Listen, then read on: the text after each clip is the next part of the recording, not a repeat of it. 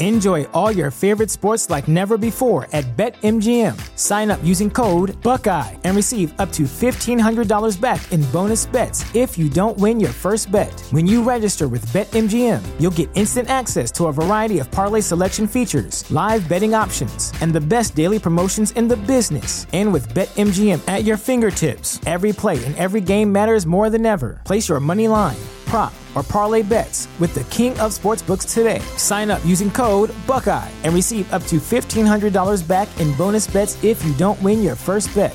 BetMGM and GameSense remind you to play responsibly, twenty-one plus and present in Ohio, subject to eligibility requirements. Rewards are non-withdrawable bonus bets that expire in seven days. Gambling problem? Call one eight hundred gambler in partnership with M G M Northfield Park.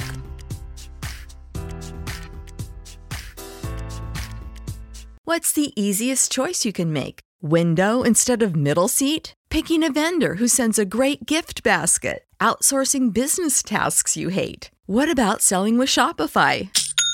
Whether you're selling a little or a lot, Shopify helps you do your thing, however you cha-ching. Shopify is the global commerce platform that helps you sell at every stage of your business. From the launch your online shop stage to the first real-life store stage, all the way to the did we just hit a million orders stage? Shopify's there to help you grow. Whether you're selling scented soap or offering outdoor outfits, Shopify helps you sell. Wherever and whatever you're selling, Shopify's got you covered. Sign up for a one dollar per month trial period at shopify.com slash try. Go to shopify.com slash try now to grow your business, no matter what stage you're in. Shopify.com slash try.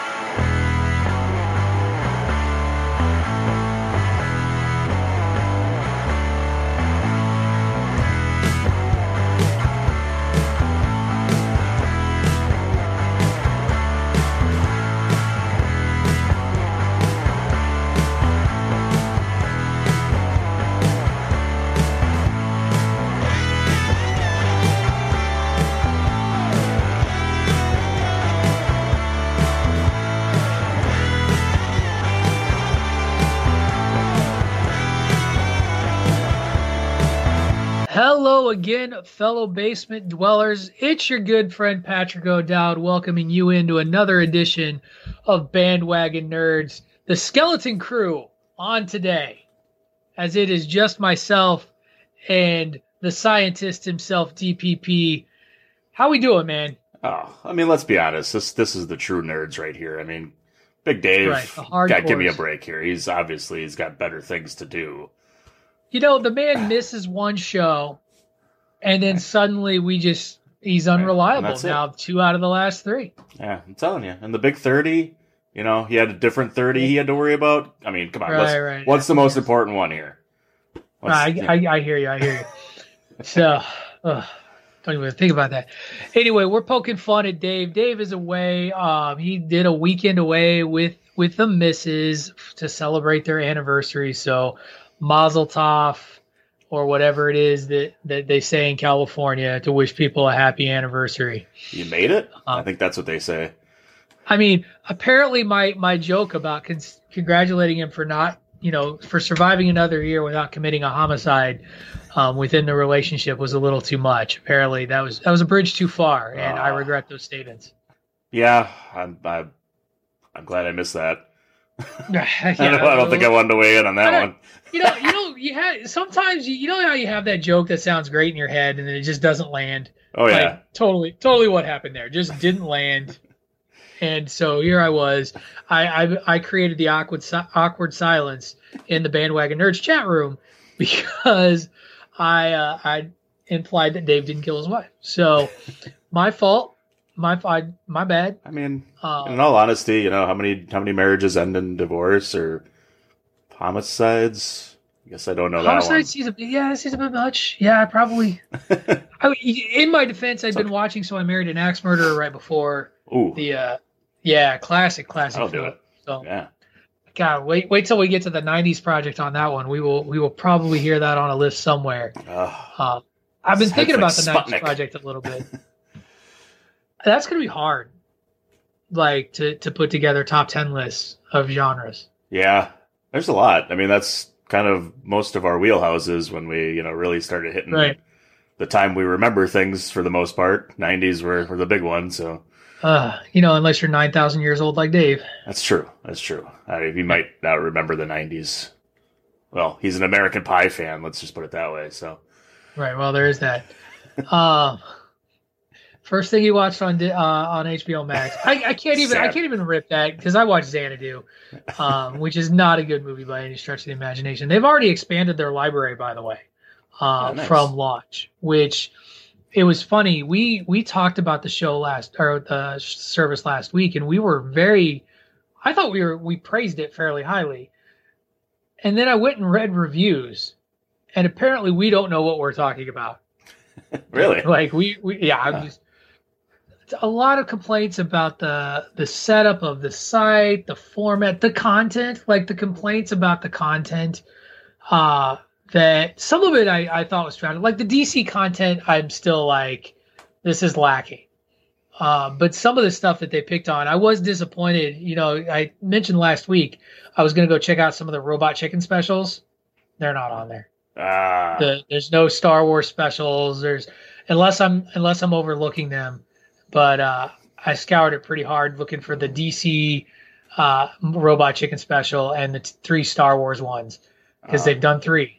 Which is nuts. Yeah, that's disappointing. I didn't. Yeah, I didn't dig through that and, and check, but I know that yeah, all that stuff, Adult Swim stuff, and everything was on there. So I just kind of, I guess you just assumed that those right. would be there.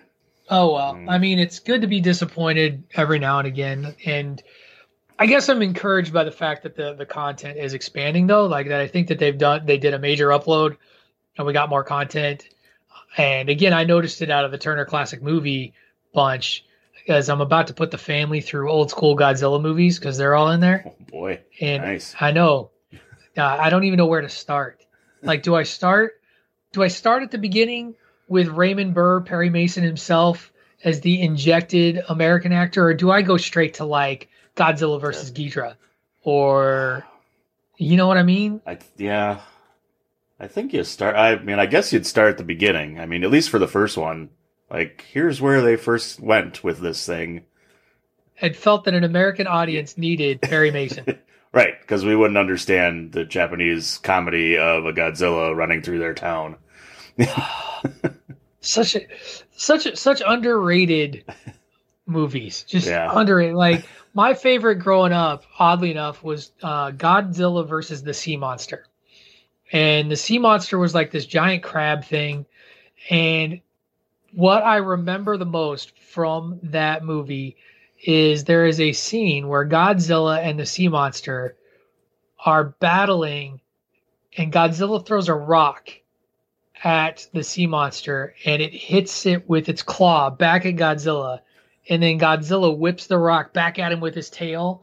And it's like a five minute scene of just that played on a loop. Of this nice. rock on a string that you can see going back and forth between the Sea Monster and Godzilla. Great, great stuff. Uh, so all you, all you reviewers out there who, you know, poo-pooed H B O Max, I'm here to tell you, you are incorrect. Get get yourself some H B O Max and, and, and give it a, give it a chance to, to really find its feet. Watch the classics. I mean, geez, they, you know, all the recent Godzilla movies, they just can't. They just can't figure it out, man. They don't know. They don't know how it works. What I love is that the studio that created Godzilla still makes old school style Godzilla movies. Like every yeah. now and again, you just see another one pop up, and they just add like technology to it. And the the thing that blows my mind is Japan. Let's talk about Japan. You know, a hub of technology and advancements, yet still makes some movies that look cheap as shit. Right. What if, is that where they decided to give up? I guess so. Uh, but anyway, so we got a we got an exciting show, a little bit of a different show today. Uh, you all noticed, yeah, Rick is also not here. He's out this week as well. Uh, we are going to still cover episode two of The Boys, which I'm excited to talk about because, hell, we've watched it, so we can just talk about what we loved about the damn thing oh, uh, and, and not even have to take in any reactions. This is probably my favorite episode uh, out of the whole thing. Which sounds strange as I go through this and watch this a second time. I may stand corrected, but good golly, I'm I'm I'm stoked for it. I'm uh, stoked to talk about it, and I love it. It's my favorite, so you know that I that I can think through. Yeah, I it, we were just watching it uh, yesterday, and was like thinking about it, going, man, I don't know. I've kind of forgotten a good handful of stuff that has happened throughout this whole thing because this. As soon as this right? one kind of started, I was like, "Oh man, this is when they do this. Oh, it's gonna be so great!" And yeah, the the right. suspense I, building up to it was awesome. It is. It is ridiculously amazing. Um, the other thing, uh, the other things we're going to talk about today, we're going to talk about a, a documentary I actually watched uh, on Amazon Prime after watching The Boys. This thing popped up in my like, you might be interested, and uh, I thought it would be a great topic to talk about. Uh, kind of throwing the uh, the agenda out the window a little bit. Because um, it's it was a documentary called "The In Search of the Last Action" or "The Next Action Hero," or "The Last Action Hero." I can't quite remember the title, but it was a two and a half hour long documentary I was telling you about, and really talked about a genre movie that doesn't exist anymore. Uh, and so I thought that sounded like a perfect thing to bring to the bandwagon.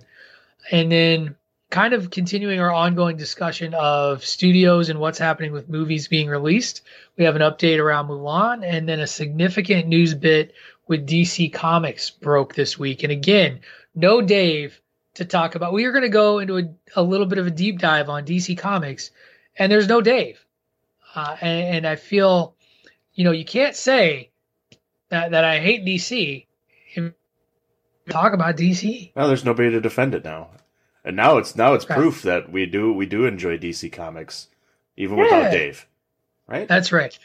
and and we will continue to enjoy D C Comics without Dave. And then we're going to wrap up after the break. We're going to talk a little board games. We're going to bring in a guest, uh, a guy named Justin Dowd, friend of mine out in this area, out in New England, who uh, does a lot of. Um, it's not his job; it's his hobby and his passion. So I want to make that clear. But uh, is known around the local scene as a, as a board gamer extraordinaire. Uh, that's my title, not anybody else's. But uh, he does a lot of work with PAX East, has been, has known to beta test some board games for folks, and runs multiple game nights in my area.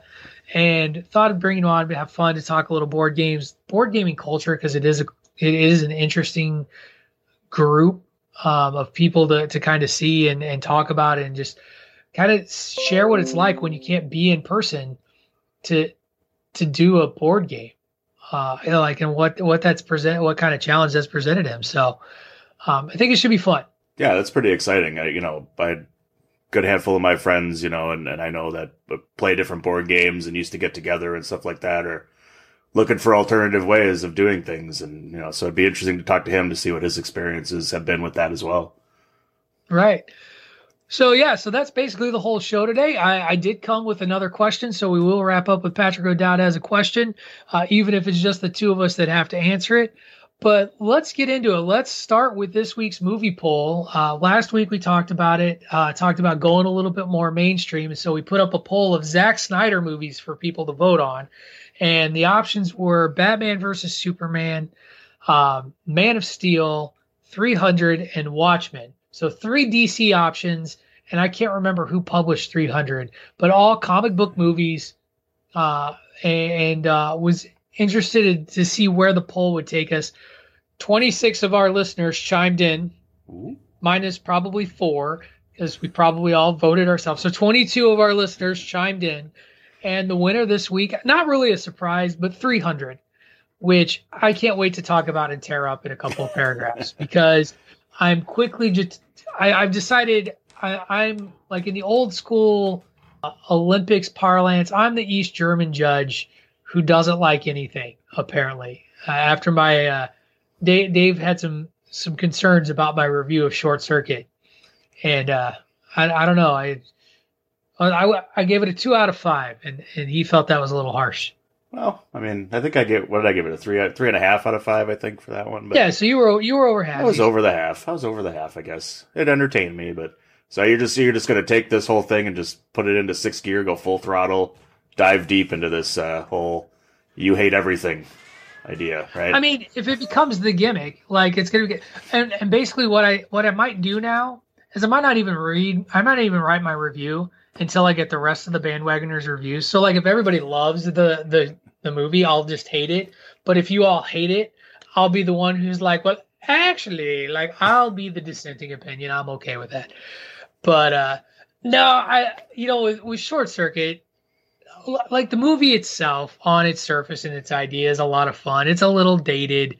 Uh, I do love Steve Guttenberg. The man's a treasure, uh, whether it's Cocoon, Police Academy, or Short Circuit. He was the guy in uh, one of the guys in the eighties. Like, he, you could bank on him. Yeah. Uh, but when you go back and you watch and you look at all the, like, some of it's eighties tropiness, some of it's just downright racist. Uh, a little, little hard to, to take seriously when you got a white Jewish dude from New York pretending to be an Indian engineer.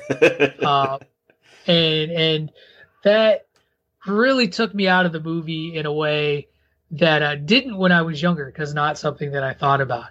You know, I still have some, there's still some great moments in that film that, that cracked me up. Like when he, when number five is hiding out somewhere and he's, he's confronted by the other robots and he fights them off and reprograms them. But at one point he does an imit, like while the, while waiting for the robots to approach, he is holding a stick and he picks up a rock and he does a Howard Cosell impersonation, um, talking about um, Pedro Guerrero hitting a ball to, to left field. And the, the imitation is spot on, you know, yeah. turning, reprogramming the robots to do the Three Stooges. Hilarious stuff. Um, but yeah, that's some good, that's some good one line. Like the, the two, well, the two guys that are the, the, you know, creators or whatever, the engineers and, What right. are they, like thirty years old and they're still talking about, you know, trying to pick up girls and what they're going to say and how uh, completely awkward they are around them. And, oh, yeah. man, you know, right. it's just it's hilarious. PhD. And uh, what's her, uh, Stephanie, when she first sees yes. uh, uh, Johnny Five getting like, goes, I thought it was an alien going, I knew they'd pick me. I just That was mm. one of the, my favorite lines. Oh, yeah, that's good stuff. The fact that he finds the Bee Gees to be the epitome of music. Well, for a while, listen to the Saturday Night Saturday Night Fever soundtrack. Oh yeah, oh, it's um, fantastic! And, and if you miss the whole thing, oh. go ahead, go ahead, go ahead. Well, and the whole and the whole thing that convinces Gutenberg's character that he is self-aware and alive is, you know, laughing at a terrible joke. Right, right, laughing at a terrible joke that he said wrong. Right. Hilarious. Yeah. After all that, after everything else he's done. That did not follow his programming. Not at all. It was great. It was great. So, and if but you I miss, think you were going to... Oh, yeah. I was yeah like, go ahead. If I say, if you miss Steve Guttenberg right now, you can go watch uh, Holy Moly. If you ever watch that, it's a, it's a mini-golf comedy uh, you know, show where people are just golfing. And it's got Rob Riggle and Joe Tessitore, like the hosts. You know, it's a little game where, show type where, of thing. Where, what is this on? It's on N B C, uh, A B C. It's oh. on A B C. But it's like, uh, you know, ridiculous, ridiculous holes created by them that people have to, you know, conquer. I didn't even know this was a thing. Yeah. I could have been watching the Goot. I've been missing he, the Goot. So he's on, this is season two, and he's on there for one of the holes oh. where they do a diving contest. And the winner, whoever has the highest score, and these guys, there's three judges that score it. And one's Greg Louganis, one's Steve nice. Guttenberg. Oh. And uh, so whoever has the highest score, like, it's a better spot. Uh, to putt on the next on the upcoming hole, and they got to do a dive or whatever. And it's basically like two two people that go that dive that do a dive, and they score them. And then there's one like guy that's like a professional, and they just rip him apart. He makes like a perfect dive, and they tear him apart every time. So this, it's it's hilarious. Is, but Gutenberg's one of the one of the judges. This is outstanding. I am so sad that that I hadn't heard of this. By the way, this is where COVID nineteen has really impacted our lives. By the way, right? Because because. My my goodness. I'm watching this. Uh, yeah. uh, yeah. Like, line me up. Well, I can't wait for tonight. The trailer, the one of the trailers that I talked about last week on the on the trailer part, that uh, Bruce Lee documentary is tonight on E S P N, um, Be Water. So nine o'clock Eastern. I'm tuning in somewhere. I don't care what the Missus O'Dowd says. Uh, we're going to do it. But uh, if you want to read our opinions on Short Circuit, you can catch that over on the chair shot dot com. If that's still what it's called. I saw we got a tweet that, that now we're, at least the Twitter handle has changed. We're now Chairshot Media. That's right. Is, I guess is that is that the rumor? Chairshot Media. I guess we're we're expanding. Not not we, just wrestling, but also entertainment. Ah, we are we are rolling out some new stuff all the time. It's an exciting time to be a part of the network. Time, exciting time to be a part of the media. uh, Chairshot Media, apparently. Uh, you can still find us on the chairshot dot com though. Like that hasn't changed. That's still there. Uh, I just, I just need to know, you know, every time I'm like, Hey, um, Hey Dan, you got a, you got commercials for the show. And you're like, yeah, that it's like, we're still using the right commercials because no, they wrong. keep changing them on us. Yeah. Right. Just, yeah. Hopefully it's still, they're still good for a little while. I think, I think the I'm website's I'm, still the same. All right, good. So we're going to stick with you're listening to Bandwagon Nerds on, on the chairshot dot com. But uh, we got to watch uh, The Boys episode two. Uh, and D- Dave's not here. Rick's not here. We're still going to go forward with talking about The Boys episode two. We already stalled this out once. And I think um, based on some chatter, uh, we're going to be moving our way over to, uh, I, I think we've already got our next show in mind with everybody having H B O Max. Uh, so I don't I don't want to delay it because uh, we learned that Doom Patrol, the Doom Patrol show, is on H B O Max. You're like, yeah, yeah. We were um, talking about that on the D W I podcast. I know we we mentioned it. Or P C Tunney was looking through it and he said he saw Doom Patrol on there, and I was like, holy crap! Like, yeah, that's awesome. Right. So I mean, if we get we get we maybe we have P C Tunney come back and guest on the show every once in a while, and he can talk Doom Patrol. We can get him to watch it. Yeah. I know he consumes that kind of media really really well. But uh, can't do that till we get through The Boys. And uh, it's a special kind of episode when a dude blows up. And that happened. Ooh, a suppository bomb. Oh. Uh, yes, the Ooh. translucent death um, done by Huey. So this the most the majority of this episode, just to recap for those who may not have watched it or just have forgotten, Translucent has been captured by Huey, and I see now I'm going to forget his name. Um, what's his name? Butch? Carl Urban's character. Butch. Um, Butch? Jesus. No, not Butch. I'm losing um, my mind here. Oh, right. boy. Oh, boy. They meet Frenchie. They meet, they, they go and they, they meet their friend Frenchie, who is a guy who is apparently really adept at killing supers, which is why... we brought him in. Yeah, last week I had the I M D B page up, and this week I did not. Done that. The Butcher, that's why. I, Billy Butcher. The Butcher, yeah. Shit. Billy Butcher, yeah. So Billy and oh. Huey had incapacitated Translucent, put him in the trunk of their car, and were heading off somewhere. Um, Billy apparently knowing that uh, he could go to the Frenchman, though there's some sort of clear history there. And uh, they spin the show, for the majority of the show, trying to figure out how the hell to kill Translucent, because his skin is this, he's able to alter the carbon on his skin to make it harder than a diamond. And so there's nothing that can penetrate his skin. Yeah. And they come up and, with, uh, they come up with that first one, that whatever bullet that that guy made, thinking it would pierce right. it. That didn't work out. Off. Yeah. Not even a little bit.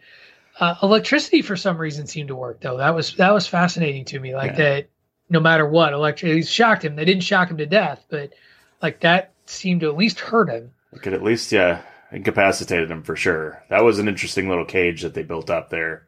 It reminded me of a pen, like a little dog, like a little dog uh, yeah. crate, little dog crate, yeah. potty training, potty training Translucent. And, uh, and throughout all this, uh, Translucent's trying to get a read on the guys in the room and trying to get to somebody. And he, he pegs Huey as the weak link. And so he, every time they're having interactions, he's working on Huey a little bit. Meanwhile, this guy Frenchie has a has a moment of inspiration when he he sees a, a nature documentary about a turtle, and figures the shell is hard, but the insides aren't. So how do we get something inside of him? And you you hit it off the, the top of the the, the lead in on the episode. We went full on plastic suppository inside Translucent. Did we not? Did we not go with like poison? Just, just a vial of something for him to drink. They, they could have spiked that water they gave him. Maybe I, you, you know, would think. Why didn't they try that? So... I don't know. Like they went I, right I mean, for they went right the for show. that. Right. Well, and yet, are you all that surprised? I mean, the first death on the show, he's still holding her hands. When she explodes, when he, when A-Train runs through her, it's crazy. Uh, and if you don't, then you don't get this awesome moment with Huey. And like death notwithstanding and, and how they, they deliver it, Huey being for, faced with this decision as to whether or not to pull the trigger. and looking over at, because they're in this abandoned restaurant, there's this poster that's like, it's like, don't don't get your hands dirty keep or your, something like that. Keep your hands that. clean. Keep your hands clean. Yeah. And he keeps looking at that poster and this baby covered in spaghetti. And and that image is intentional.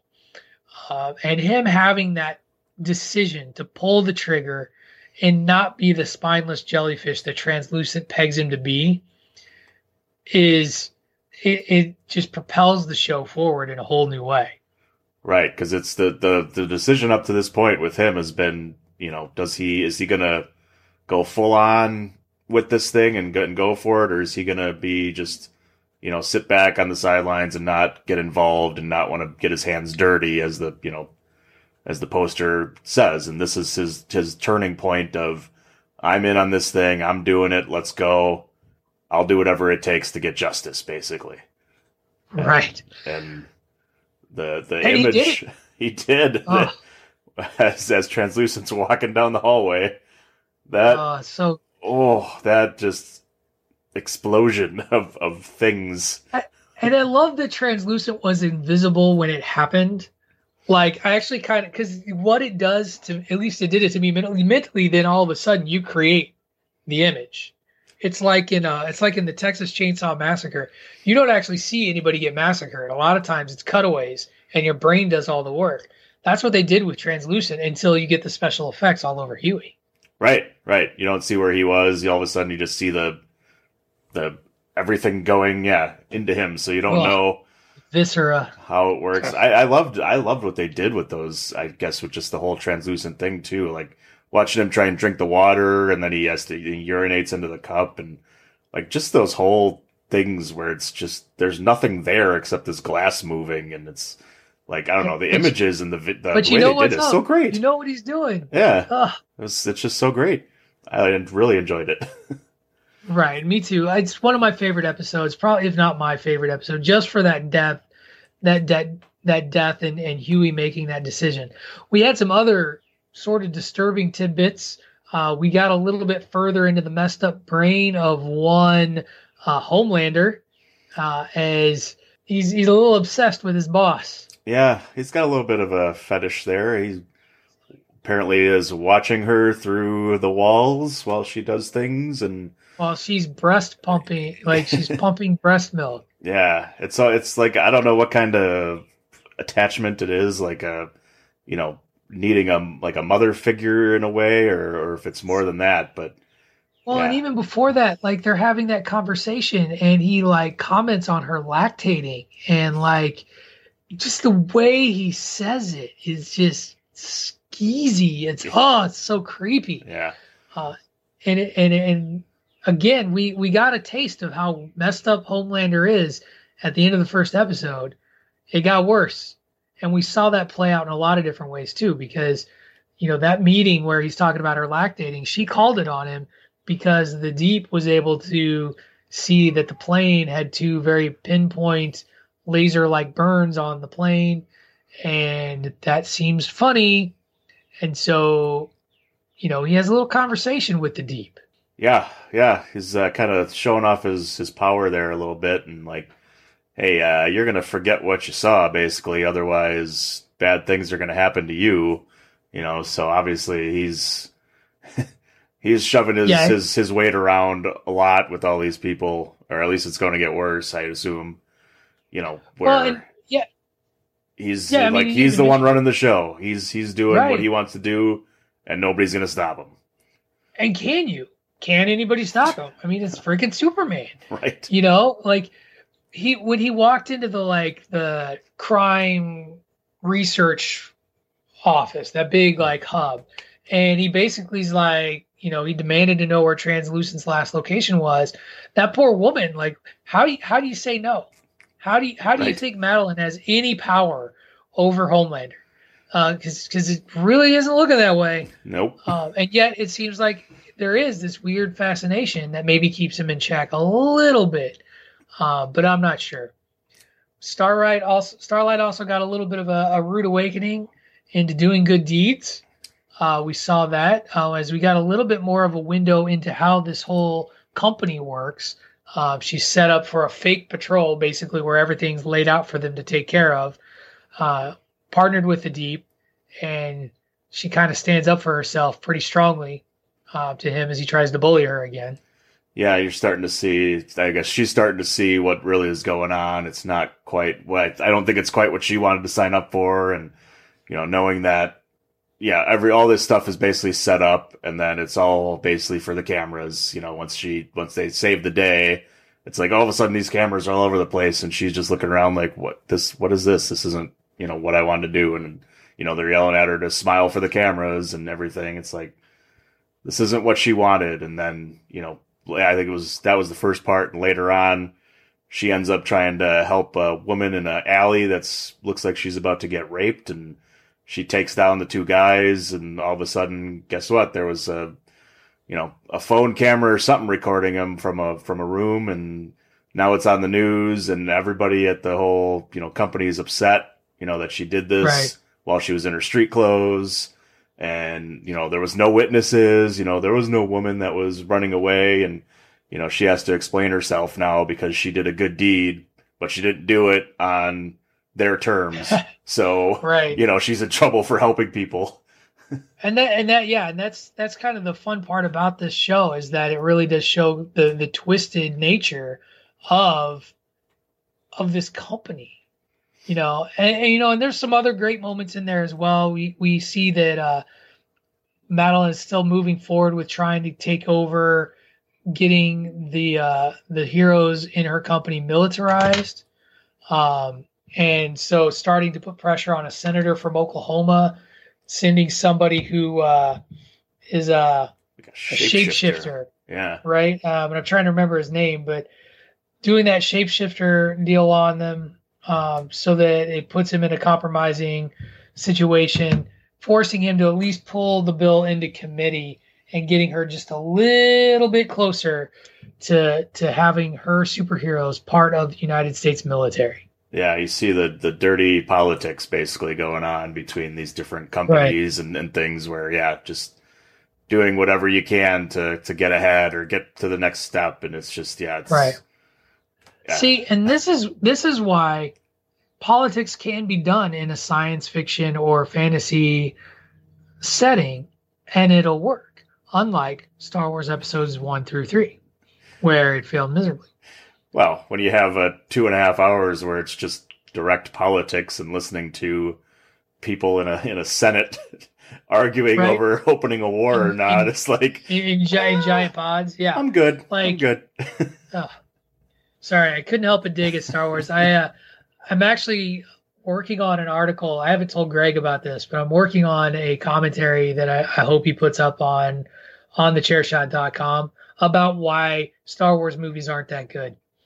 Uh, and yeah, I can't wait to share it. This is why. This and is I why. Love, and I love Star Wars. Like, that's the thing, is I love Star Wars. They're bad movies.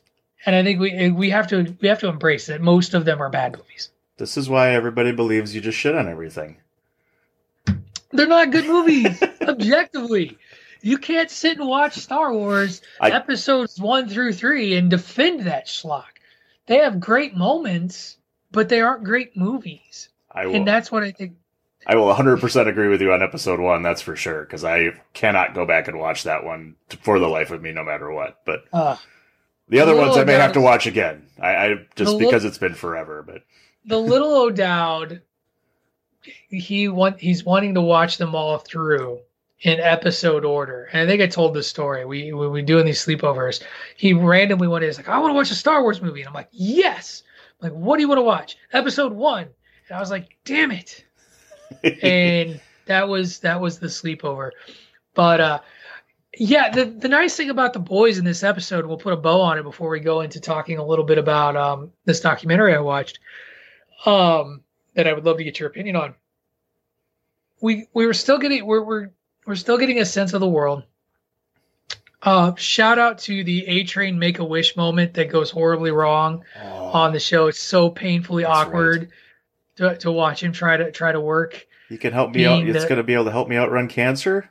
Oh, kid, I'm sorry. Oh, right. Brutal. Uh, so bad. Uh, just, in, in a good way, just in it because you don't like the guy. Because and that's the thing is you're predisposed that's... to dislike A-Train from the get go because he's how you're inter- how you're introduced to him. But to see him like just flounder in this Make a Wish moment is delightful. I love it so so much. Um, but you just you know this train started at a thousand miles an hour and it's only moving faster. And that's glorious. And the thing that I really love about this show. Yeah. Like, like you said, you got introduced to A-Train first and it was him, you know, at ridiculous speeds, just, pl- just disintegrating basically a woman, you know, on the middle of, you know, out in the street. And yeah, ever since then, it's just been complete downhill of here's everybody else on this team and they're all just as bad. And everything's like just shit from this company, it seems, from day one that we get introduced to it. So, and there's, yeah, like you said, there's only more. There's, you know, we still don't, we're still learning Compound V. We're still learning everybody else's problems and what their corruption's a part of this is. So, yeah. Hey, we still haven't tight. done a deep dive on Queen Maeve yet. Like, right? She's really not been anything yet. She's the only one. No, we've got a, we've got a taste of well, the Deep, but I think there's more to come. We already know. Guy. Oh, uh, Black Noir. Yeah. We haven't learned anything about him except that he does not talk. He drinks through a straw. He yeah. drinks He drinks a drink through a straw. Is that a, a thing? Yeah, there's so much still to learn, but the show is already like just hook and go, and you are on the go. And so can't wait to talk episode three next week when Dave comes back and uh, and get, get some thoughts on that and, uh, you know, get some get some traction moving forward. So that'll do it for this week's uh, review of The Boys. We're going to skip the trailer park this week. Uh, the only thing I do want to encourage you to do, T P, is check out the trailer for I Am Vengeance Retaliation to see our good friend Stu Bennett, better known to us as Wade Barrett, in the lead as an action hero. Oh, no kidding. And that's the whole, and that's the whole reason I'm using this as a segue is because I watched, after I finished watching The Boys, just like every other streaming service, they want to keep you on that service as long as possible, right? So they put up suggestions as to what, what to watch next. And the suggestion I got, oddly enough, was a documentary called In Search of the Last Action Hero, or The Next Action Hero. And it was a two and a half hour history of action flicks dating all the way back to the sixties and really spending a large amount of time in the heyday of the, the action hero led vehicles of the eighties and early nineties, where you had Rambo, the Schwarzenegger flicks, whether it was Commando or Conan the Barbarian, Jean-Claude Van Damme movies, Steven Seagal, Uh, even Kurt Russell and um, Bruce Willis because of Die Hard. Uh, just a great, great thing. And at the end of the the movie, so they, they the most of it is this big sort of history lesson of the action, uh, the action hero. And then it sort of talks about how things changed and how movies started to go away and um, studios started to go away from the action guy, like the guy who knows what he's doing, like a Jean-Claude Van Damme, who could legitimately kick your ass, or a Chuck Norris, who was a real, you know, was a real karate champion uh, for for multiple multiple multiple years, to actors who they could teach a little bit of fighting to, and still make a successful movie. And they used like Matt Damon as an example. Liam Neeson, which hurts my heart a little bit because I always want to believe that Liam Neeson is a tough guy, but you know maybe he's not. Um, Keanu Reeves and the Matrix flicks, uh, and they they bring a wrap to the show, asking the question of who would be the ne- who should be the next guy, and is that person out there? And they land on a very familiar name to to people like us. Um, But the question itself, and just thinking about those those movies, like when you think of just pure schlock action film, say, and we'll we'll do that eighties, early nineties. What what what's your favorite? What comes what comes to your mind? What really is the one that you're like, yes, this is my jam? Oh man, at that point it was. I mean, anything Arnold Schwarzenegger for me was was kind of the big stuff. Like uh, you know, well, the Terminator stuff that he did. I know that wasn't really yeah. action, you know, the action hero type of thing, but um, those ones I was always big in. Um, I, geez, he did. What else he do? Eraser. I like that one yep. a lot, actually. I know that one's kind of an underrated one, but anything by him at that point, I wasn't really I big into the Stallone stuff. I didn't. Right. I mean, Rocky, I got into the Rockies a little bit, you know, Rocky Four and all that, but like uh, I wasn't big into, had to I, up Rocky I, I had to, geez. I had to, I did it just for old. you. uh, but like, I never got into the Rambos or anything like that so much. Um, or even the Jean-Claude Van Damme's, um, like the First Bloods and any of those. I, I never. Oh, come on. Time Cop. I never, uh, no, I never, I, wow. he just didn't do it for me, I guess. I don't know. That's fair, um, that's fair. I love the Jackie Chan stuff. I, I was always a big fan of him. You know, I mean, he wasn't like necessarily the, the main guy in, in a lot of them, but his, his stuff that he did right. was always fun well, to interestingly, watch. Interestingly, they talk about him and, and sort of that transition because they talk about how internationally that became a big forefront. Like they talk about The Raid, um, which, I'm a, I confess, I've never seen The Raid. I've heard nothing but good things. I've heard it's a movie I should not watch. I should watch, you know, alone, away from anybody, because it's a little violent. Um, but they, because they they talk, they go as far back to the sixties. They talk about like James Bond movies. They talk about Bruce Lee, and you know, again, for a guy five really like five movies, his influence was far-reaching, and like Jackie Chan worked with Bruce Lee in in other movies. Like he got beat up by Bruce Lee before he then sort of took on being the lead in his own sort of movies and being a stunt guy that way. And so they, you know, very much a part of the evolution. For me, you mentioned Schwarzenegger. It doesn't get any better to me than Commando. I think Commando was on my top ten yeah. list of action movies from the eighties. Um, I will I will never forget. And they had the guy who played uh, his his antagonist, Bennett. They had the guy who played Bennett in, in the documentary doing the interview and talking about how he and Schwarzenegger became good friends because of just how willing he was to sort of ham it up and really go for it in their big fight scene. And he tells this story about how they did this first take and then Schwarzenegger was like, don't give him a real knife because he was so intense in like what he was doing. And um, awesome. yeah, it's, it's, it's a, It's a really interesting watch um, and a really fun, like I said, it was two and a half hours long. It didn't really feel like two and a half hours, mostly because I was like, yeah, that one. But the guy that they say should be, the, I mean, uh, can you guess? I'm sure you can guess oh, who man. they would say should be the next guy. Couldn't even tell you. The Rock, man. Oh, like The shit. Rock was, yeah. yeah, look at you now. Okay. Yeah, The Rock. And that was the thing that was like, I was like, well, duh. And they were like, you know, he's, He's had movies where he's been like a lead or whatever, but he hasn't had that Arnold Schwarzenegger level bust out lead guy action movie. And people want it so bad. And they argue a lot that it's because of the attempt to get a broad scoping scope of an audience. So really getting, you know, that P G thirteen rating over that rated R thing. Cause you go back and you look at some of those movies from the eighties, like Commando's rated R. And we we dropped a dude uh, onto like these like metal poles or whatever. They're like sticking out of his stomach and stuff. Like it was very graphic.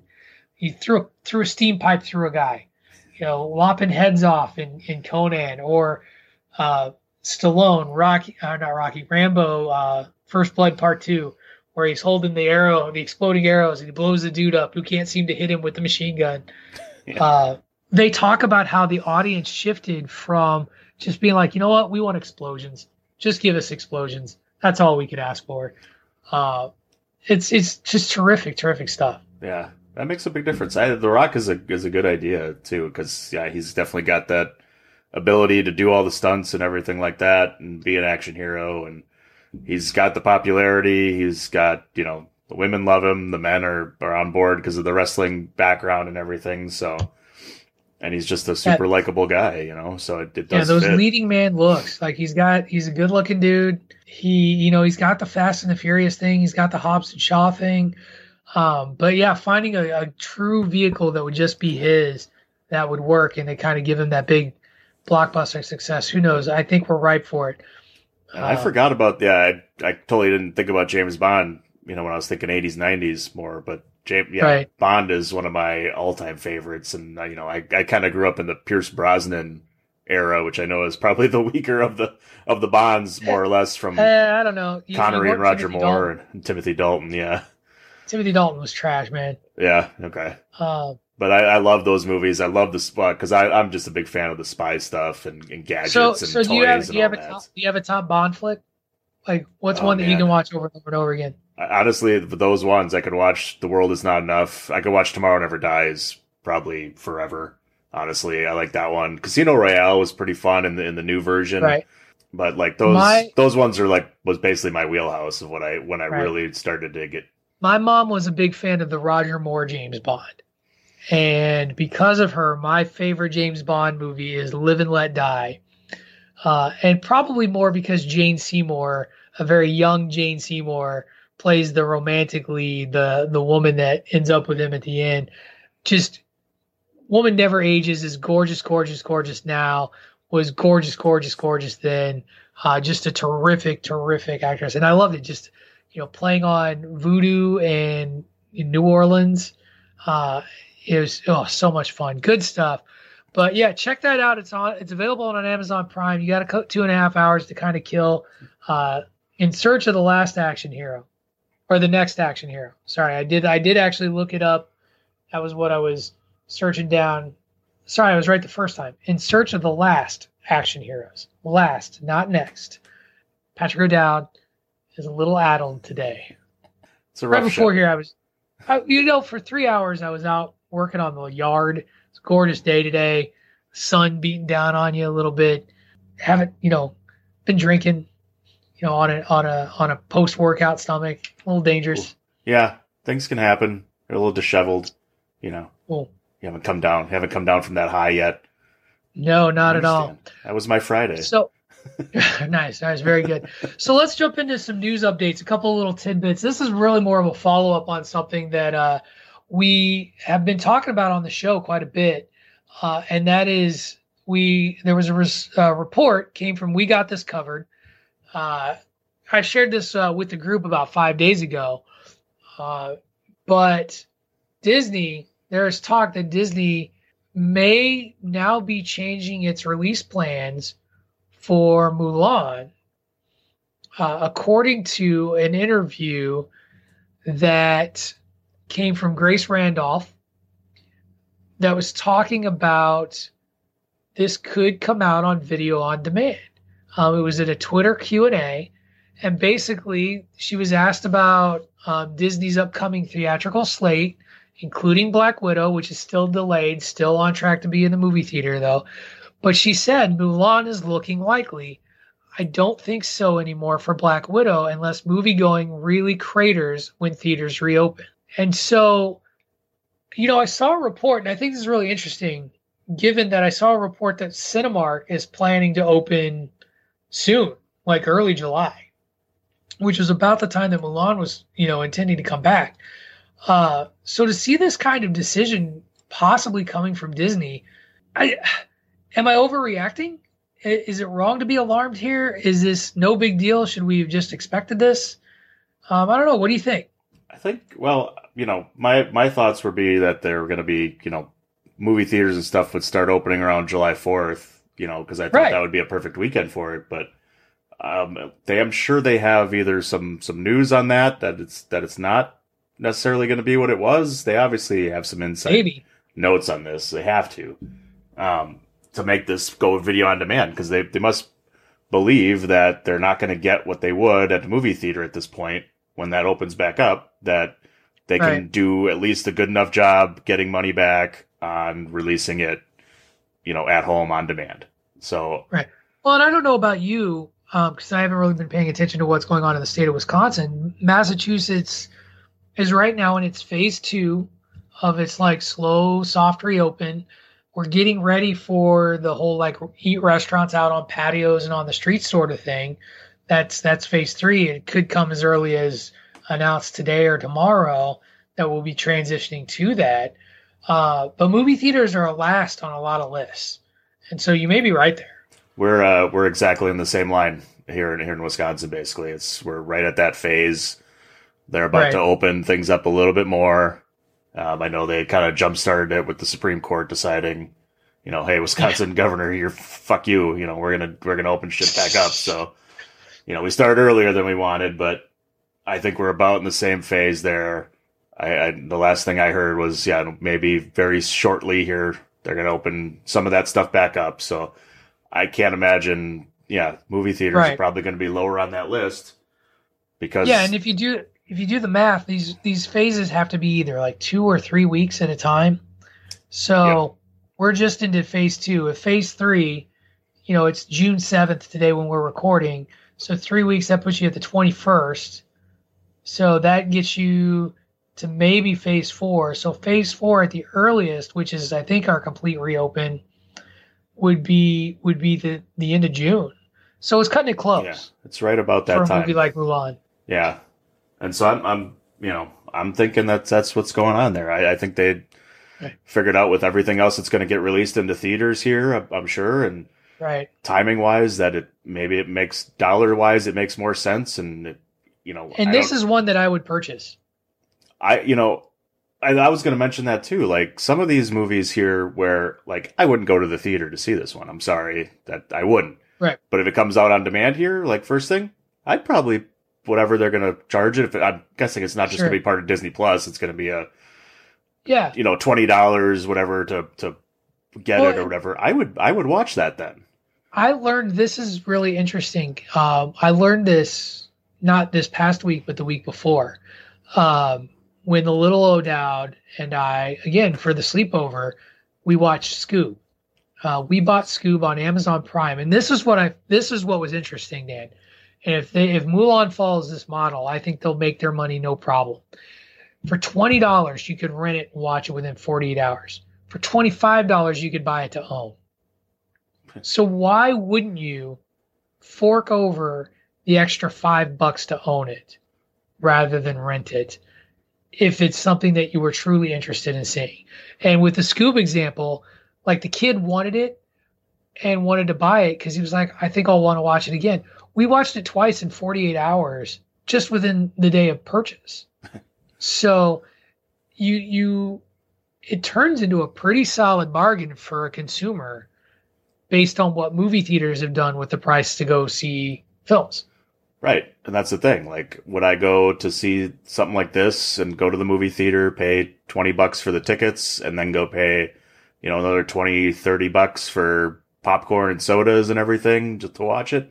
Probably wouldn't do that, but right. If I right. wanted to go, if I would, if I could sit at home and spend twenty bucks or twenty-five bucks, especially if it's something that, yeah, like you said, if you're going to watch it more than once, twenty-five bucks, you're getting your, you're making the money then if you're going to watch it a second time.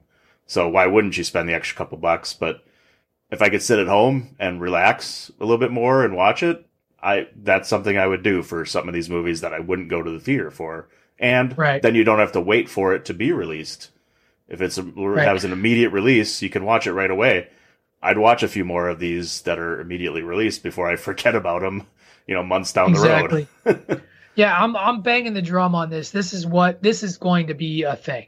This is going to be a real thing. I you know, we've we've sort of talked about it, you know, off and on. Is this going to be a thing? Will it? And we've been like, yeah, sort of, kind of, maybe.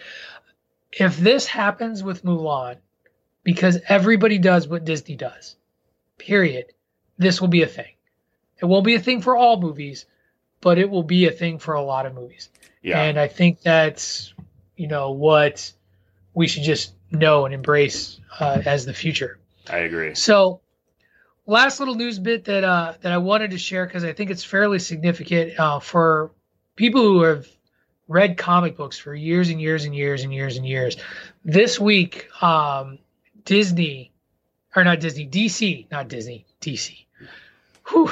Again, Disney Careful. runs everything. So eventually right. when they buy when they buy D C and just monopolize all entertainment, um, you know, I'll I'll be accurate, you know, ten years from now. Um, D C is breaking away um, and has cut ties with Diamond Comics. Now, why are Diamond Comics important, you may ask?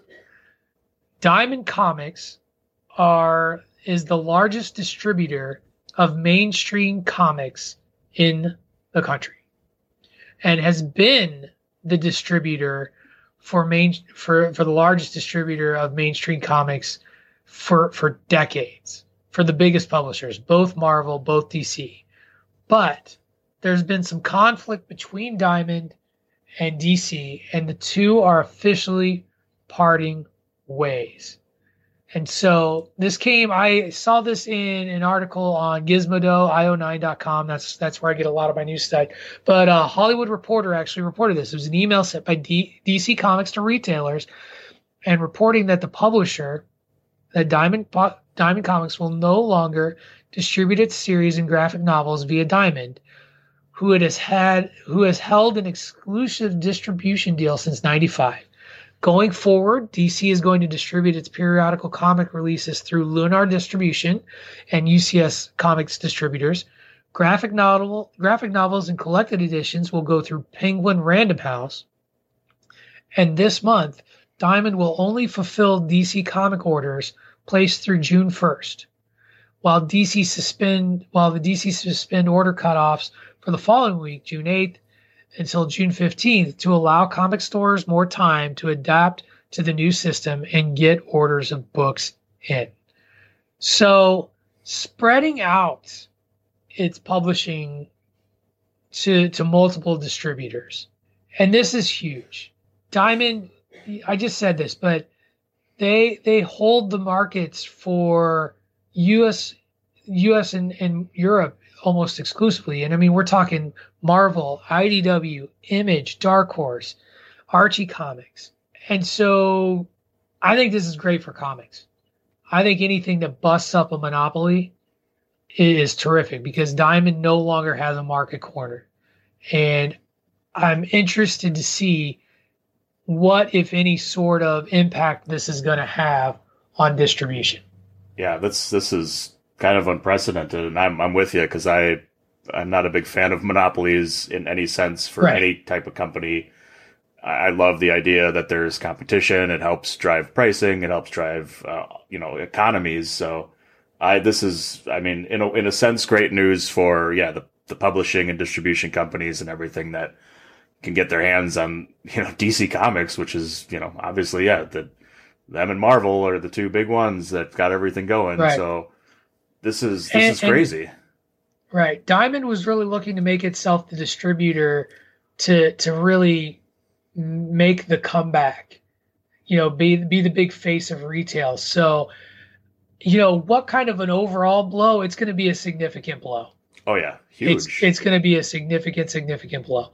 Huge. And so And no one, oh. you know, Random House, you know, is obviously one we, we know quite well and for everything else too. But adding these other distribution companies, um, f- you know, just for the standard comic releases is going to be amazing. It's going to be, yeah, it helps with so much, and it helps bring other, you know, companies to light and things like that, which is which is awesome. And it's just amazing that this they couldn't come to some kind of agreement with D C Comics.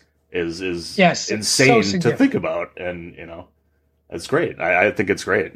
So yeah, more to come on that. It'll be interesting to see as as brick and mortar stores open back up, uh, and we start to see some more distributing. Whether that continues to change for other things, but right now we're going to take a little break. Uh, we're going to wrap up the show today with a little bit of an interview, or not a little bit of with an interview. Uh, I mentioned it at the top of the show with Justin Dowd. We're going to talk board games. And not your typical board games. We ain't talking Monopoly, Chutes and Ladders, and Operation.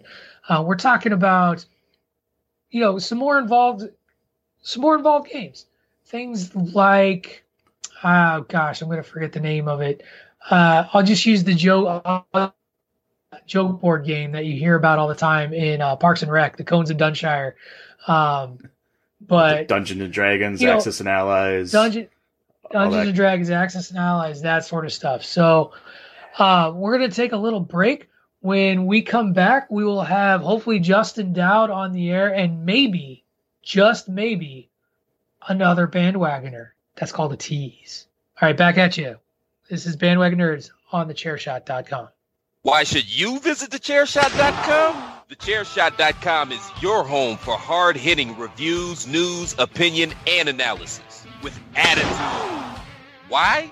because you're smarter than the average fan. the chair shot dot com. Always use your head. the chair shot dot com. Always use your head. Welcome back, fellow basement dwellers. We we have a special surprise for everybody. We said that this was the skeleton crew of Bandwagon Nerds hosting the show today. Well, guess what? The bandwagon got a little bit bigger. Real quickly, welcome in our good friend David Ungar. Dave, how are you? How are things out at the beach? They are uh, very pleasant. I'm uh, glad to be coming on here, so I can still say I've only completely missed one total episode. I'll get a cameo in here. It's uh, okay. And- so my wife's showing me it's seventy degrees out here right now. Uh, it's a beautiful day in San Luis Obispo. Uh, it's our fifth wedding anniversary. So, yeah. We oh, said, congratulations. Thank you. We said coronavirus be damned. Everything else going on in the world, forget it. We're just going to go to Morro Bay. That's right. Where's your mask, sir? Where's your mask? It's in our in my purse. We've got it. Got it.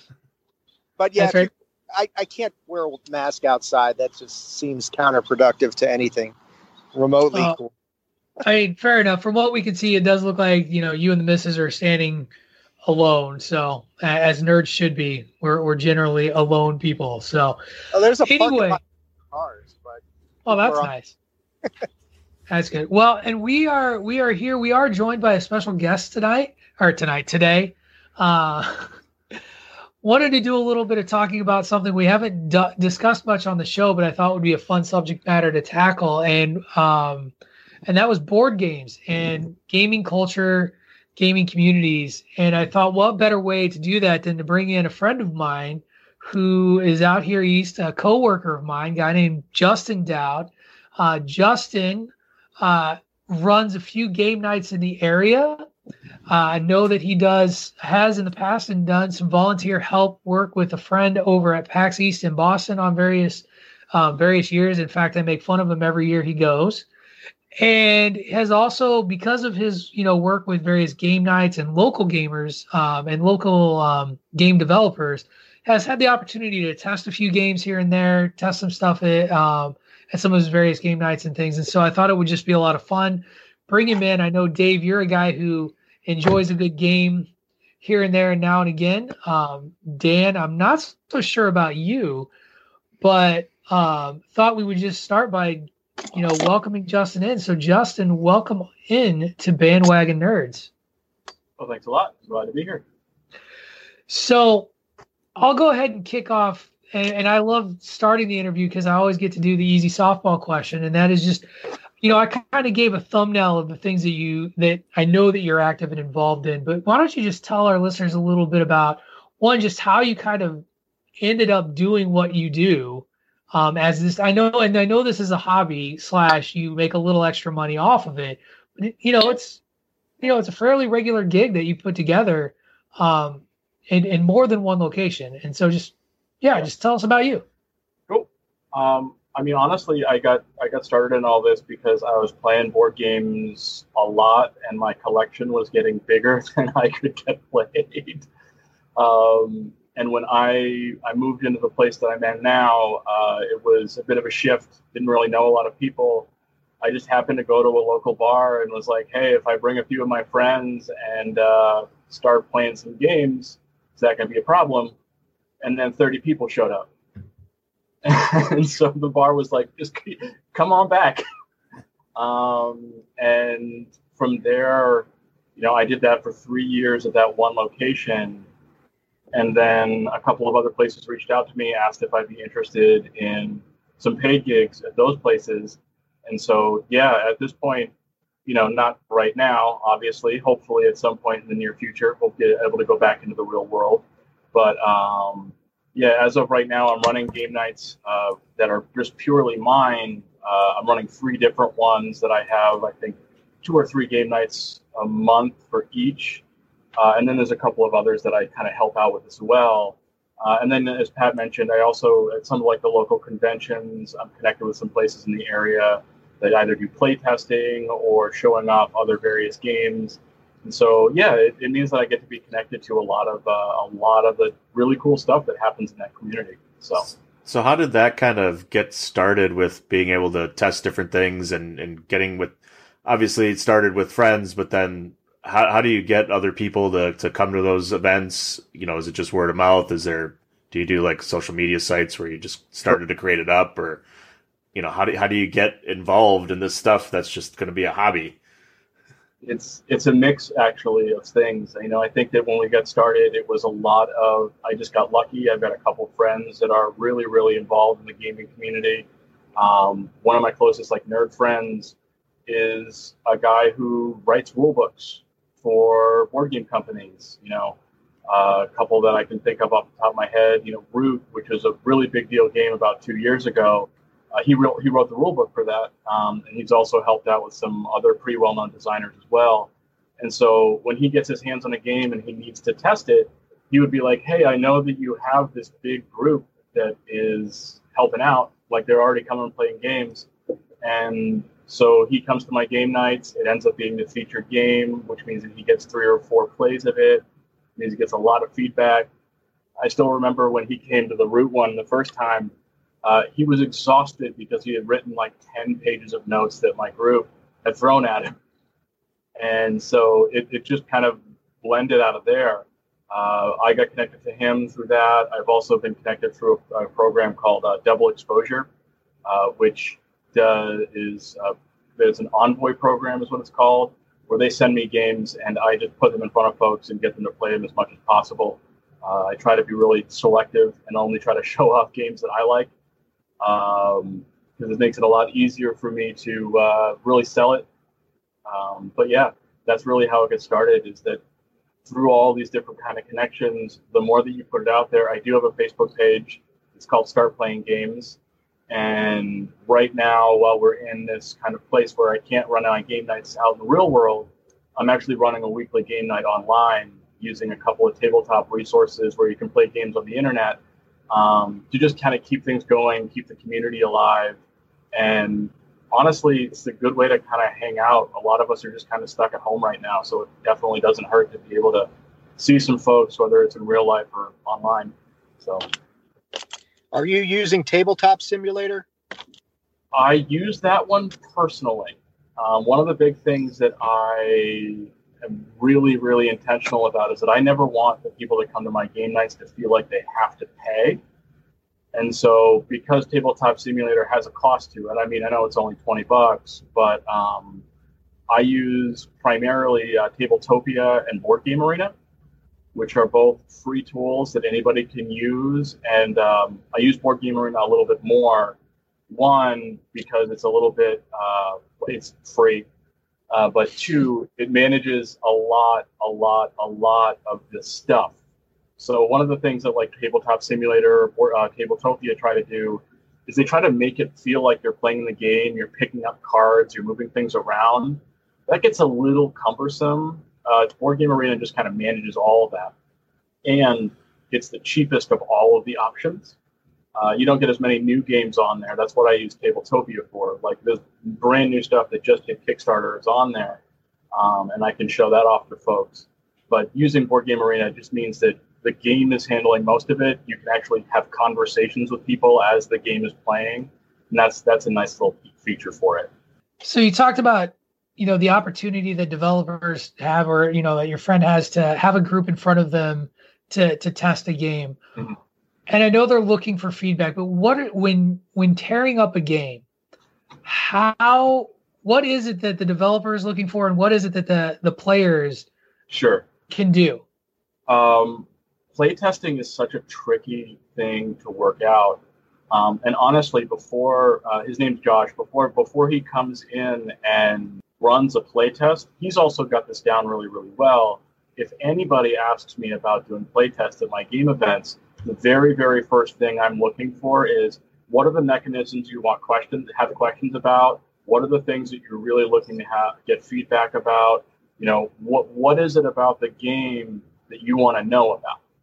Because if we just go in and say, all right, tell me what you think, honestly, the players are going to be like, this is a thing that I think is cool, I like it, or they're going to say, it's weird and I don't understand. And so it's about being able to drill down on, all right, well, what about this mechanism is fun?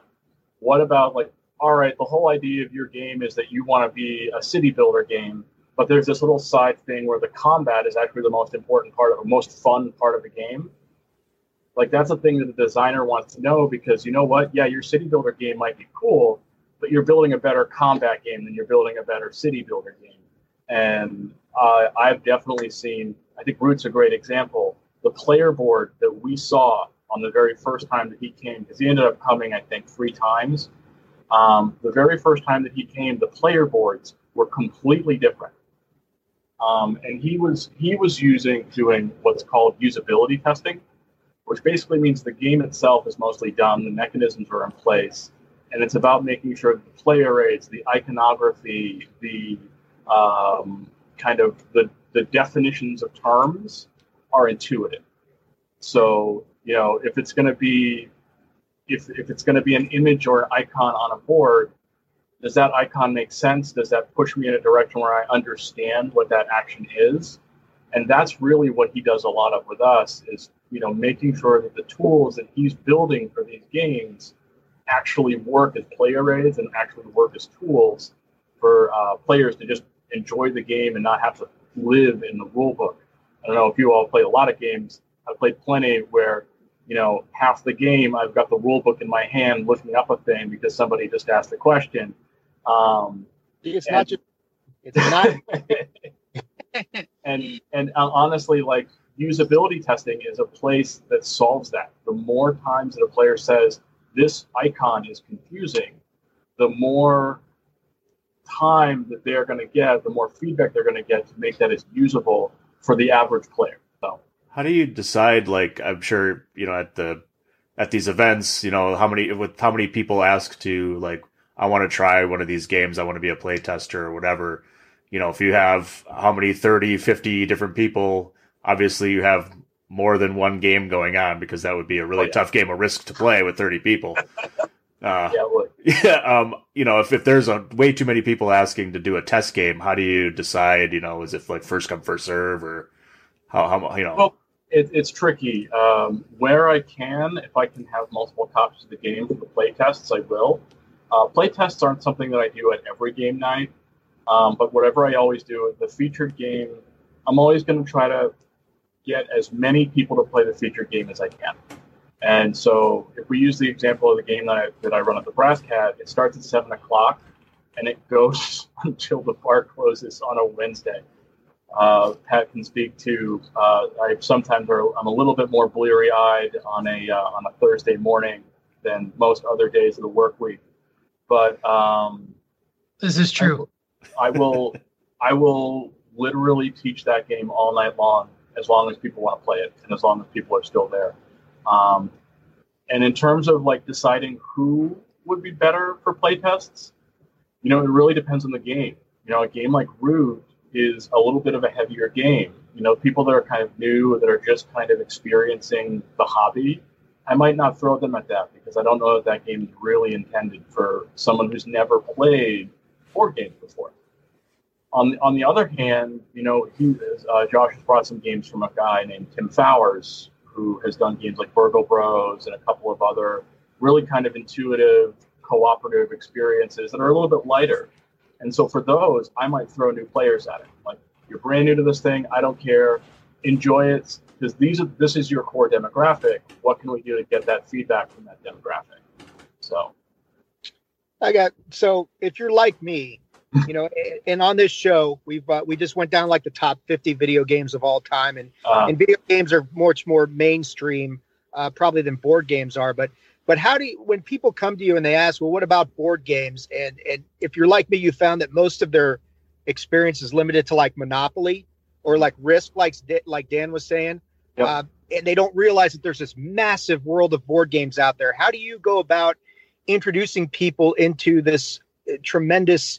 It's a hobby, yes, but I yeah. mean, there are some games that are just absolutely mind-numbing that, you know, if you're trying to get people into this who may have only been experienced, you know, with the, with video games and stuff, how do you approach that?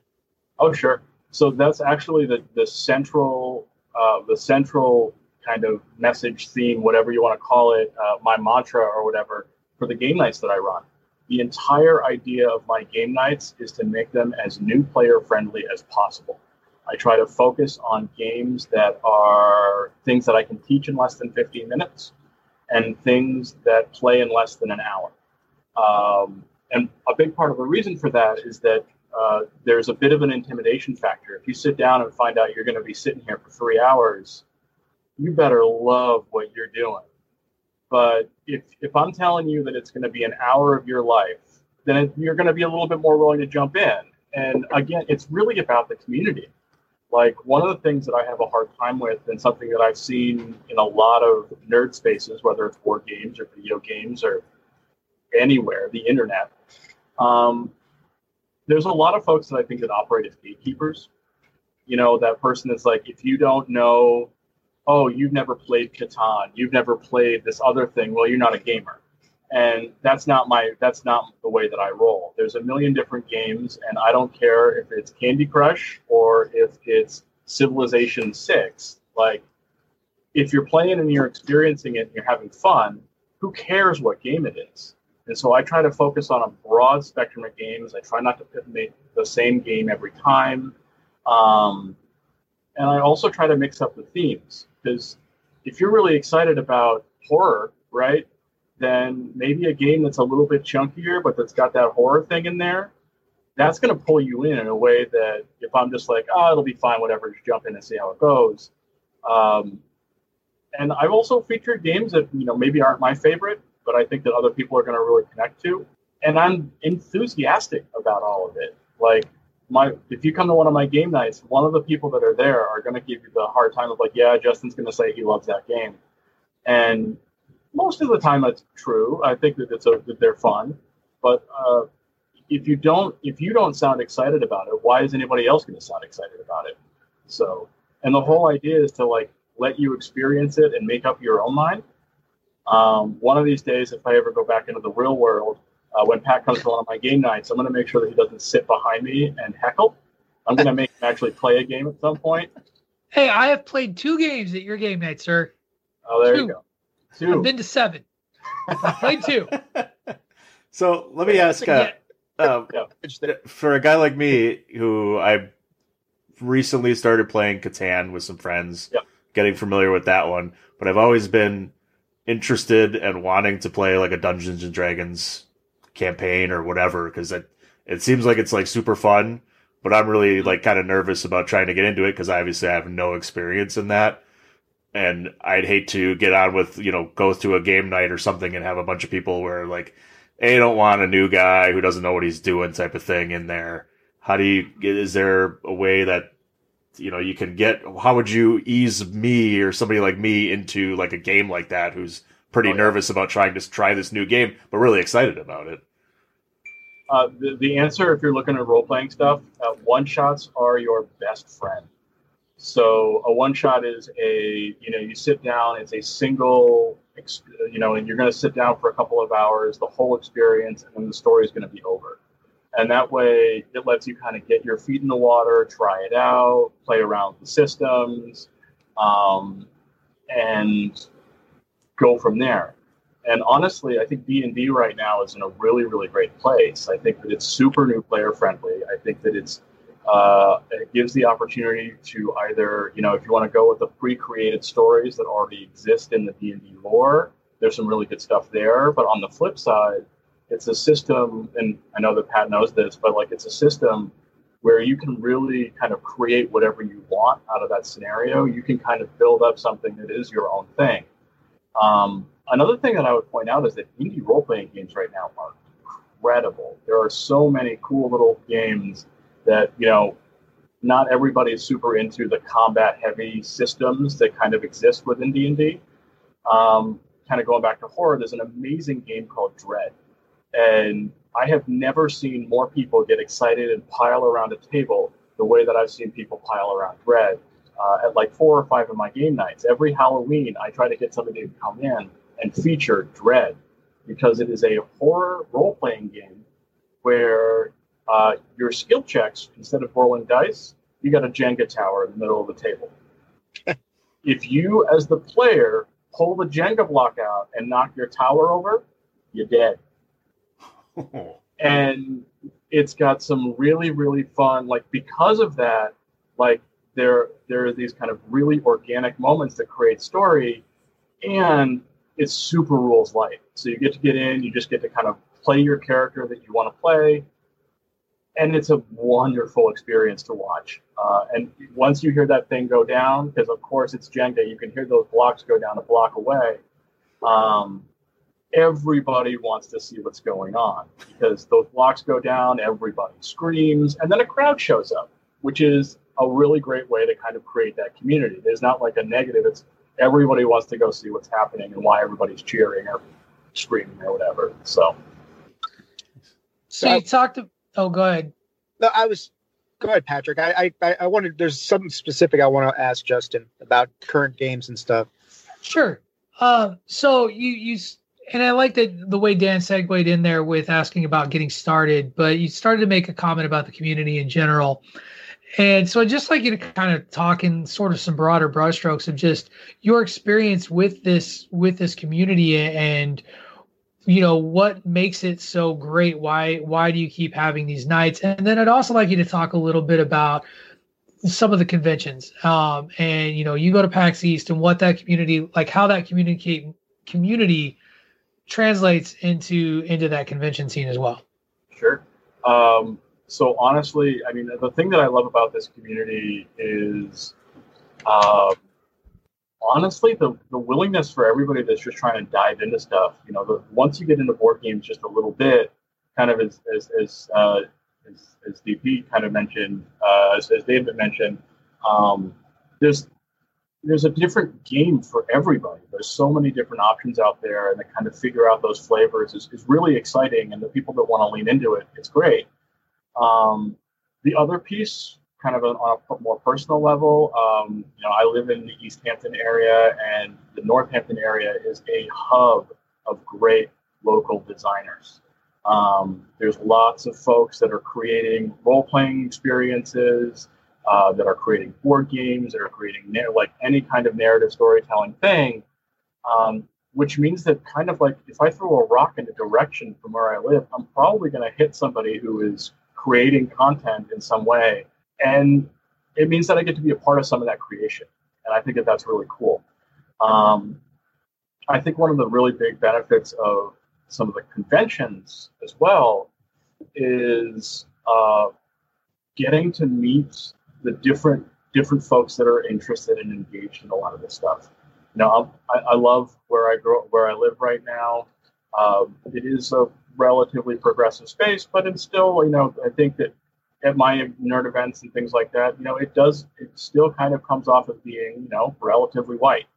Um, going to some of these um, conventions, going to some of these other events, going to panels, things like that, you really get to see the breadth of folks that are engaging in a lot of this material and, and like really getting excited about it. You know, there's there's really something that I love about walking through PAX East and seeing, you know, fifteen different tables set up with all these different board games and just being able to walk up and talk to people about it. Um, oh, I haven't seen that game. What is that all about? I, I, I, that looks really cool. What the heck is that giant piece in the middle of the table? What does it do? Um, and, like, it is a welcoming, warm, and friendly community. And on some ways, I think it's a, a, a more friendly than, like, the video game community. You know, I, I think about, like, dear gosh, I playing any of, like, the League of Legends, Defense of the Ancients, Dota stuff, uh, that stuff, you know, if you don't, if you aren't playing the game exactly the right way, you're going to get yelled at. Versus, you know, sure, there's some of that in board games, and Board Game Geek definitely has its own little dark corner of that. But for the most part, people are just trying to be friendly and helpful and, and work work to have a good time. It's a community experience. You're looking at somebody across the table. And it's bigger than the board game. Like if I, if I can think about it as a frame it from another way, like the board game is just a setting for us to get together and hang out and have conversation and develop deeply deeper friendships. Like I have made more friends running these game nights now over the past, gosh, uh, five, four or five years. I've lost track. Um, And I'm more thankful for that than I am for the board games that I've actually gotten to play out of it, because I lose most of the board games because I'm usually teaching and then I lose. Sounds familiar. Yeah. Um, what I wanted to ask you, Justin, is um, the past few years, because I mean, I've been collecting board games and playing for seven years now. And um, the past few years, I think, and I want to see what you think, I've noticed a trend that legacy games seem to be the new normal. This is where the industry seems to be moving in, in games like, you know, like Gloomhaven, which you mentioned. You, you know, you talk Board Game Geek, that's the number one game out there, uh, has been for about a year. Uh, you've got, and I don't know, like the legacy games seem to be borrowing from video games with unlockables mm-hmm. and things like that. Like, so now, like, you get a game like Gloomhaven, which will cost you a couple hundred dollars, but the game unlocks as you go along. So you start off with something, and then as you progress, you unlock, you get to open boxes. And like, I mean, I remember the first time I played Risk Legacy, and on the bottom, there's an envelope that says, do not open this ever, which of course yep. you had, op- you had to open it at that point. You know, it was, it was a foregone conclusion, but do you, are you seeing that as well? That legacy games seem to be where things are going. And within legacy games, there's like, some are cooperative. Then you've got like Scythe, which added the Rise of Fenris pack, which makes it a competitive legacy game, which is rare. Um, you know, Arcadia Quest does that as well. But do you see the industry moving more in that direction and getting away to some extent from just the straight up competitive, you know, one gaming session and that's the game sort of thing? That's a tricky question. Um, and I think my answer is, boy, legacy games were a super fun fad for a little while. Um, and I'm starting to already see it start to wane a little bit. Um, a, a good example, I think, I think Rise of Fenris is a great example. I mean, you can, the, that's the expansion for Scythe that turns it into a legacy game. Um, the, uh, the thing that I'm starting to see more and more, you know, when Legacy first happened, it was, you got to play the game ten, eleven, twelve times. And that was the whole experience. Now you're done with the game. You've got a whole big old box of cardboard that you really can't do anything more with. Um, I'm seeing that evolve. And that's evolving into, there's a narrative experience within the game, but you can still play it separately. I think of, uh, as a good example, of Charterstone, which is another game by the same guys who do the side, um, where the whole idea of the game is that after you've played it and you get to the very end, you just have a unique copy of the game that you can just play as many times as you want.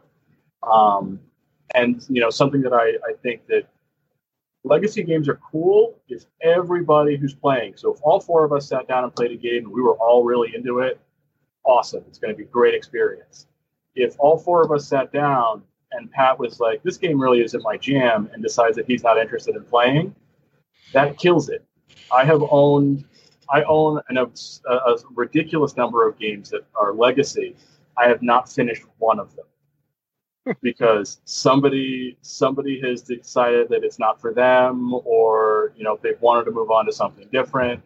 And to go along with that, you know, I'm seeing smaller games that have that like legacy idea, but that don't make it so that it's once you finish the experience, it's done. You may get to add new ideas. You may add new content. And that, that opening of those boxes, my experience with that was Pandemic Legacy. Every time you opened the box, it was so exciting. Um, but ultimately, I think that we're going to see something that's shifting more towards, there's a narrative component, but there's still a standalone game that anybody can sit down and experience. Because there yeah. is a little bit of a, a wall there once you get a couple games in. Yeah, it just seems, it seems like an evolving aspect of this uh... And I think we would both agree the board game industry has exploded um, oh. past few years, especially. Yeah. yeah. Yeah. Kickstarter, I think, was a big, big part of that. And I think Kickstarter was is a big part of something that I love, which is risky ideas, board games that do things that, you know, might not sell a million copies in a store, but it's a cool enough idea that if, you know, three hundred people back it online, that it's now a cool thing that exists in the world, uh, which is absolutely put a lot more interesting, challenging, clever ideas that might not exist otherwise into the into the market. Yeah, agreed. You mentioned the online community, and you know, especially with this whole everything going on, you know, trying to do we have to try and do more things from home. And how how has that been? How you know, how do you guys you know continue to organize like an online game and and the worrying about connections and things like that, about getting everybody kind of together? How does that work? Oh man, uh, connections is the is the is the magic word right there. Uh, So it's a big reason that I don't use Tabletop Simulator and I use uh, Tabletopia a little bit less. They require more processing power. Um, Board Game Arena is a browser-based thing. So if you can get onto the onto the web, then you can basically play games with us. And then what I also did is that I created a, a Discord channel called Start Playing Online. Um, and anybody that wants to join can pop into that Discord channel. Uh, the event happens every Wednesday. We started at seven. We go until, you know, people are done playing games. Um, but it's also just there. You know, if you're looking to play a game and you want to pop in there, you know, you can see who's active and send somebody a message and get a game going. Um, and that way you've got a little chat space. If you wanted to share video, you can. And it's a relatively low barrier to entry. Um, the hardest thing for me using uh, Board Game Arena is teaching a game when you can't, like, move pieces around or people can't see you waving your hands is a real trick, uh, which I'm still still learning to get good at. Uh, the benefit of Tabletopia, Tabletop Simulator, because you've actually got cards and bits and you're moving your mouse around and other players can see your hand, quote unquote, um, it makes it a lot easier to say, like, this object is this thing, which is a little harder to explain in Board Game Arena. But I think that the, the trade-off is that people are going to have more fun with it because they don't have to do a lot of the admin stuff. Sure. And that does that, I mean, I guess just to just to add on to that a little bit, has has the online community been able to kind of help expand, like, your brand or what you do to, like, other places? Because you can obviously, those people that aren't, don't have to get together. If somebody's out in another part of the country, can still join in on a game and, and, and hang out and talk and play. Yeah, that's a really good example. Uh, example is I have some folks that, you know, because I've been running this game night long enough, people have moved out of the area. And right now, because we're online, I have a couple people that are coming that are like, I used to live in the area. I came to your game night regularly. Now that we're doing it online, I can see you all, quote unquote. Um, so, like, I have folks that are on the other side of the state that join. Um, I have folks that are on the other side of the country that will pop in from time to time. Um, and so, yeah, it absolutely has opened up the ability to get people in different areas. And it's also pulling new folks in. So, like, this per- uh, friend that was moved out to the other side of the state now is bringing their friends to the game night because they want to get together. And it's a good way to meet a few relatively like-minded folks that aren't going to, you know, bark at you when you get yourself, when you say you don't understand what the game is. So, yeah, I can't imagine that, um, you would get smaller by doing um, this online and being able to use the internet to your advantage in these, these different sites. So, um, and on that note, I feel like that's a good segue. Um, I feel like, fellas, we're two for two on interviews. Um, I feel like we've, we've had a good go around uh, both times. Justin, before we let you go, uh, thank you very much for, for coming on the show and taking a little time. But um, you mentioned that you have a Facebook page um, that folks could check you out on. What are some other ways, if people wanted to check out what you do, that they could find you? Uh, the, the main way is the Facebook page, and it's just Start Playing Games is the name of the Facebook page.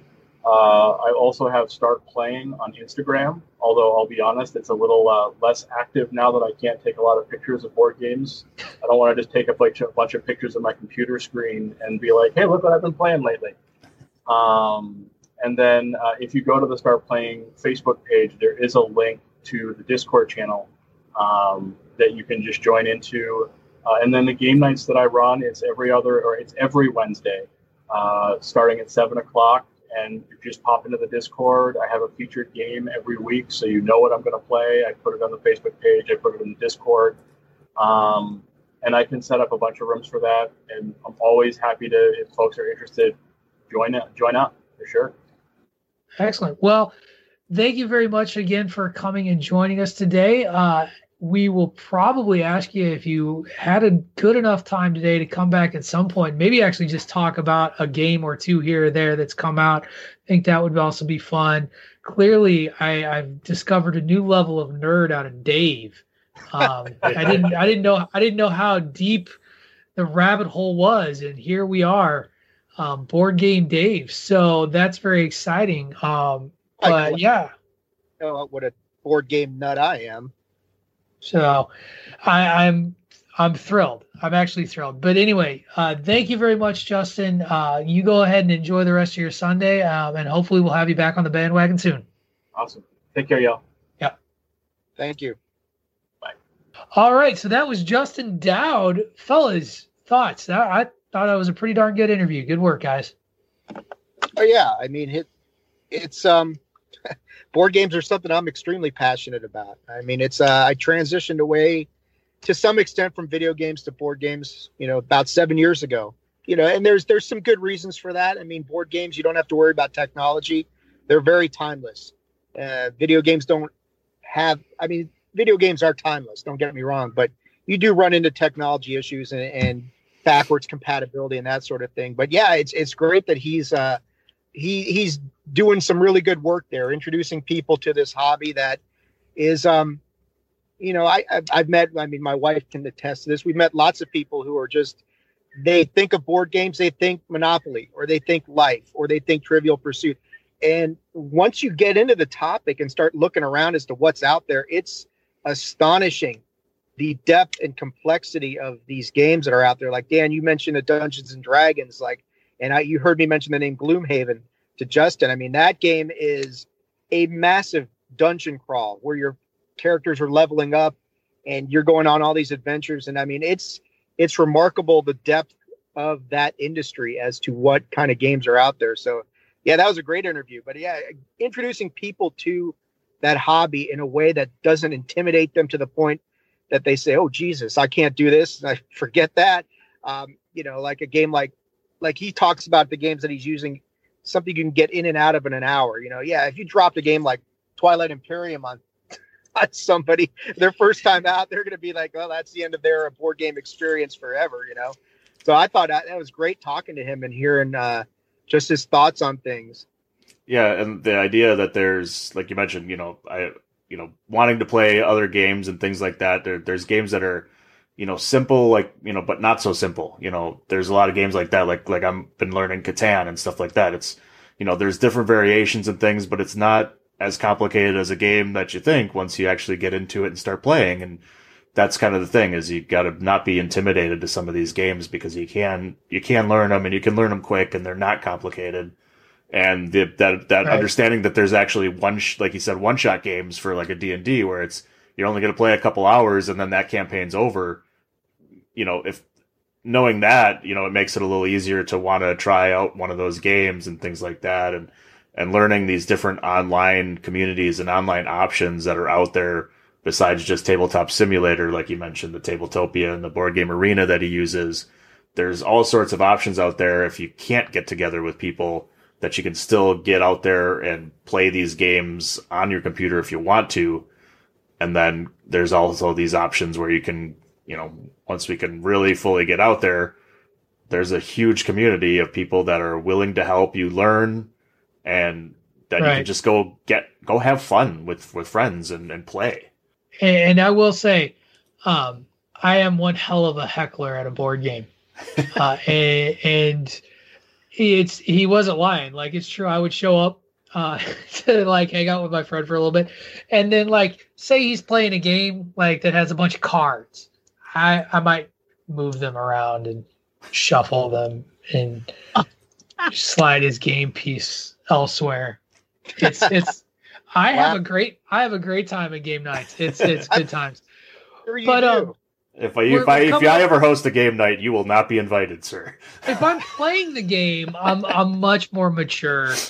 Yeah, a lot a lot of times when I'm when I'm going there, it really is to like say hi to my friend and then like go somewhere else, because I, I appreciate board board games and, and that thing. It's not necessarily my thing. Uh, I do love R P Gs. I'm a big D and D guy. I actually just started rereading the Player's Handbook for the fifth edition of Dungeons and Dragons to once again not start a campaign, because that's what I'm really good at, is having an idea for a campaign and then like not starting it. So um, we're, we're playing. Right. I should.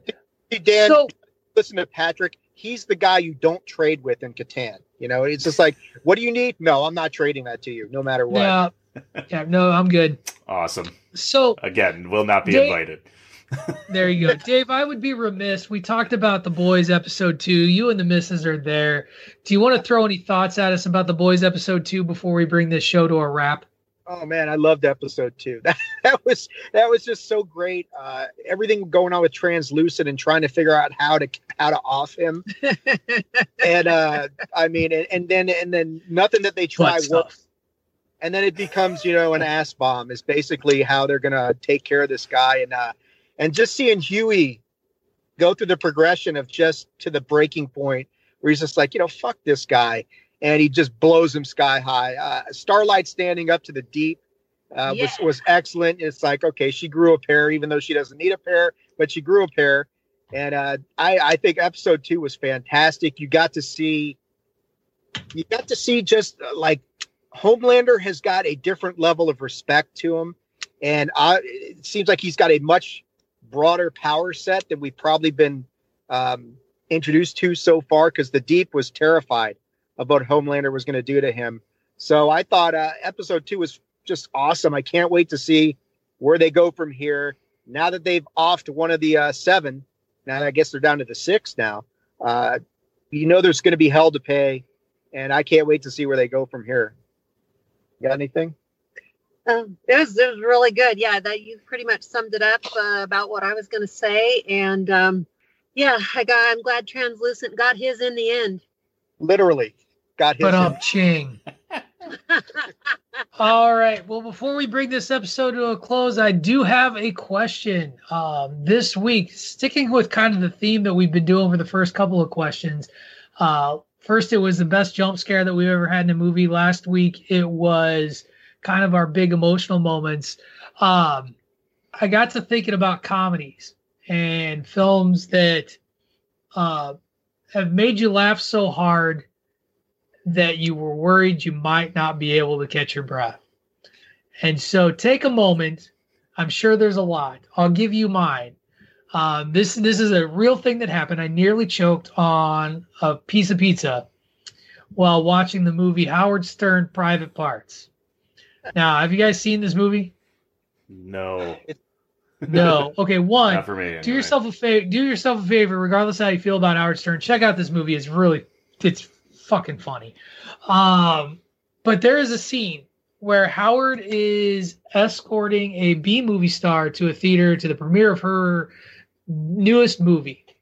And she's sitting next to him uh, in the movie theater. And I'm watching this movie. I'm eating a piece of pizza.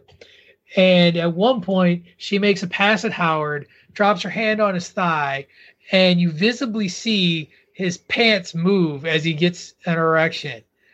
And I, juvenile college age Patrick, started laughing so hard I nearly choked on a piece of pizza.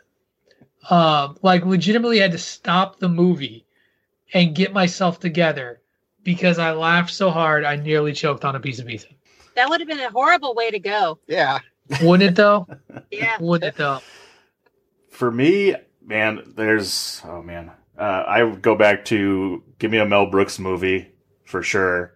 Uh, for these, uh, one that just the first one that popped in my head was one that continued makes me laugh, and a line I continue to use to this day all the time is in History of the World Part One, when uh, I think it's right after what is it Cleopatra, whoever Madeline Kahn's character is supposed to be playing, they're coming down the uh, the main road, they're on their horses, and they see Miracle is down on the ground, the horse is in the middle of the road, and she can't go any further. And the one guy in the front gets on the camera, his first face right in the middle of the camera, and goes, "Move that miserable piece of shit!" That line makes me laugh every single time, because you can see a little piece of spit come out of his mouth, and it's just like, where the fuck did that come from? Out of nowhere. I just... I, anything from them just makes me laugh my ass off all the time. Spaceballs was on T V yesterday. Uh, and it's like, you're right. Anytime Mel Brooks movies comes on, comes on, like I stop what I'm doing and I watch the movie. Yeah. Uh, so good. The two that come to mind to me, one is a Mel Brooks movie when I was a kid, for some reason, in Young Frankenstein, where the monster sits on the, on the seesaw and the girl flies through the window. She lands in the bed. For some reason, that always killed me. Uh, I mean, and then I think recently I, it reminded me, but we were watching American Pie on H B O Max. And, you know, Patrick, this one year at band camp. This one time at band camp. Yeah. Uh, that. We, we, we literally, we, we actually talked about you're watching American Pie as your first H B O Max movie earlier in the day today. Yeah, that, that line, because it, it's just so great, because it's up until then, she's just so boring. And then out of nowhere, you know, this one year at band camp, I stuck a flute in my pussy, and it's like, wait, what? And it is, it is, a, it is one of the more jarring moments that, that you can really have ever. The yeah, other, um, watched that yeah. just rolling the other night when that came right. on.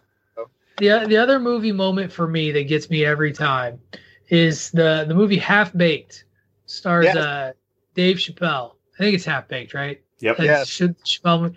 Where he goes to he goes to the Alcoholics Anonymous oh, meeting, God. And he stands in front of everybody, and he's like, "I'm addicted to marijuana." And Bob Saget stands up, and he's like, "You think you got it? You you think you're addicted? I used to suck dick for coke.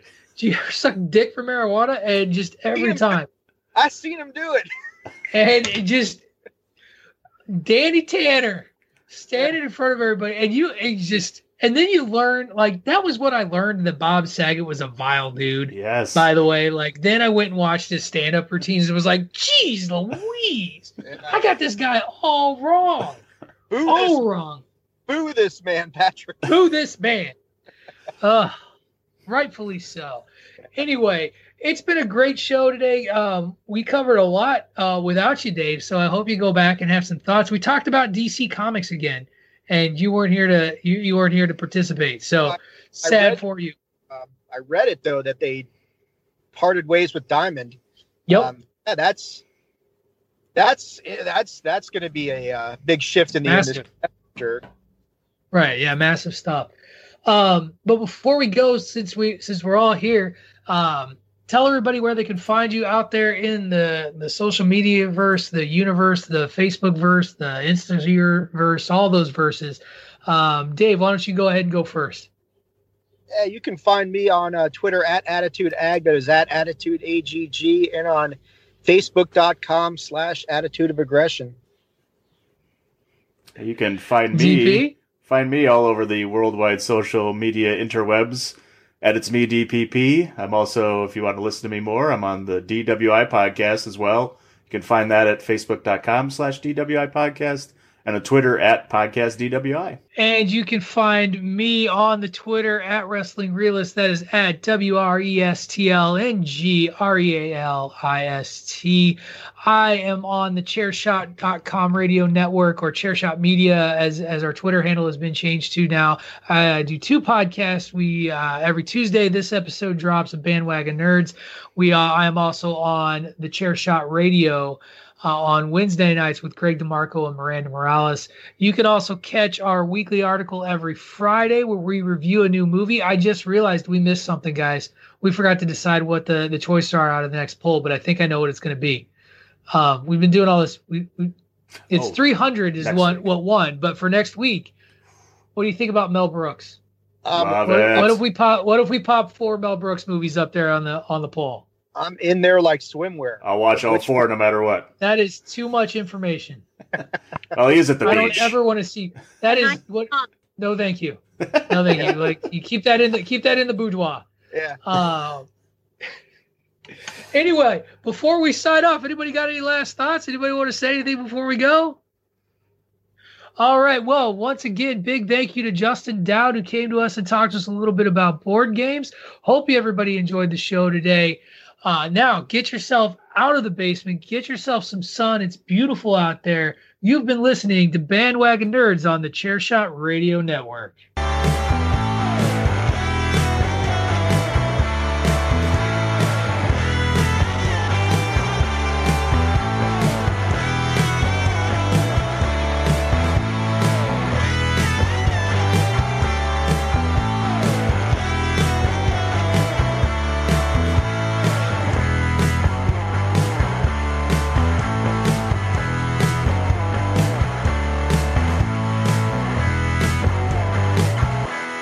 One time at band camp. Enjoy all your favorite sports like never before at BetMGM. Sign up using code Buckeye and receive up to fifteen hundred dollars back in bonus bets if you don't win your first bet. When you register with BetMGM, you'll get instant access to a variety of parlay selection features, live betting options, and the best daily promotions in the business. And with BetMGM at your fingertips, every play and every game matters more than ever. Place your money line, prop, or parlay bets with the king of sportsbooks today. Sign up using code Buckeye and receive up to fifteen hundred dollars back in bonus bets if you don't win your first bet. BetMGM and GameSense remind you to play responsibly, twenty-one plus and present in Ohio, subject to eligibility requirements. Rewards are non-withdrawable bonus bets that expire in seven days. Gambling problem? Call one eight hundred gambler in partnership with M G M Northfield Park.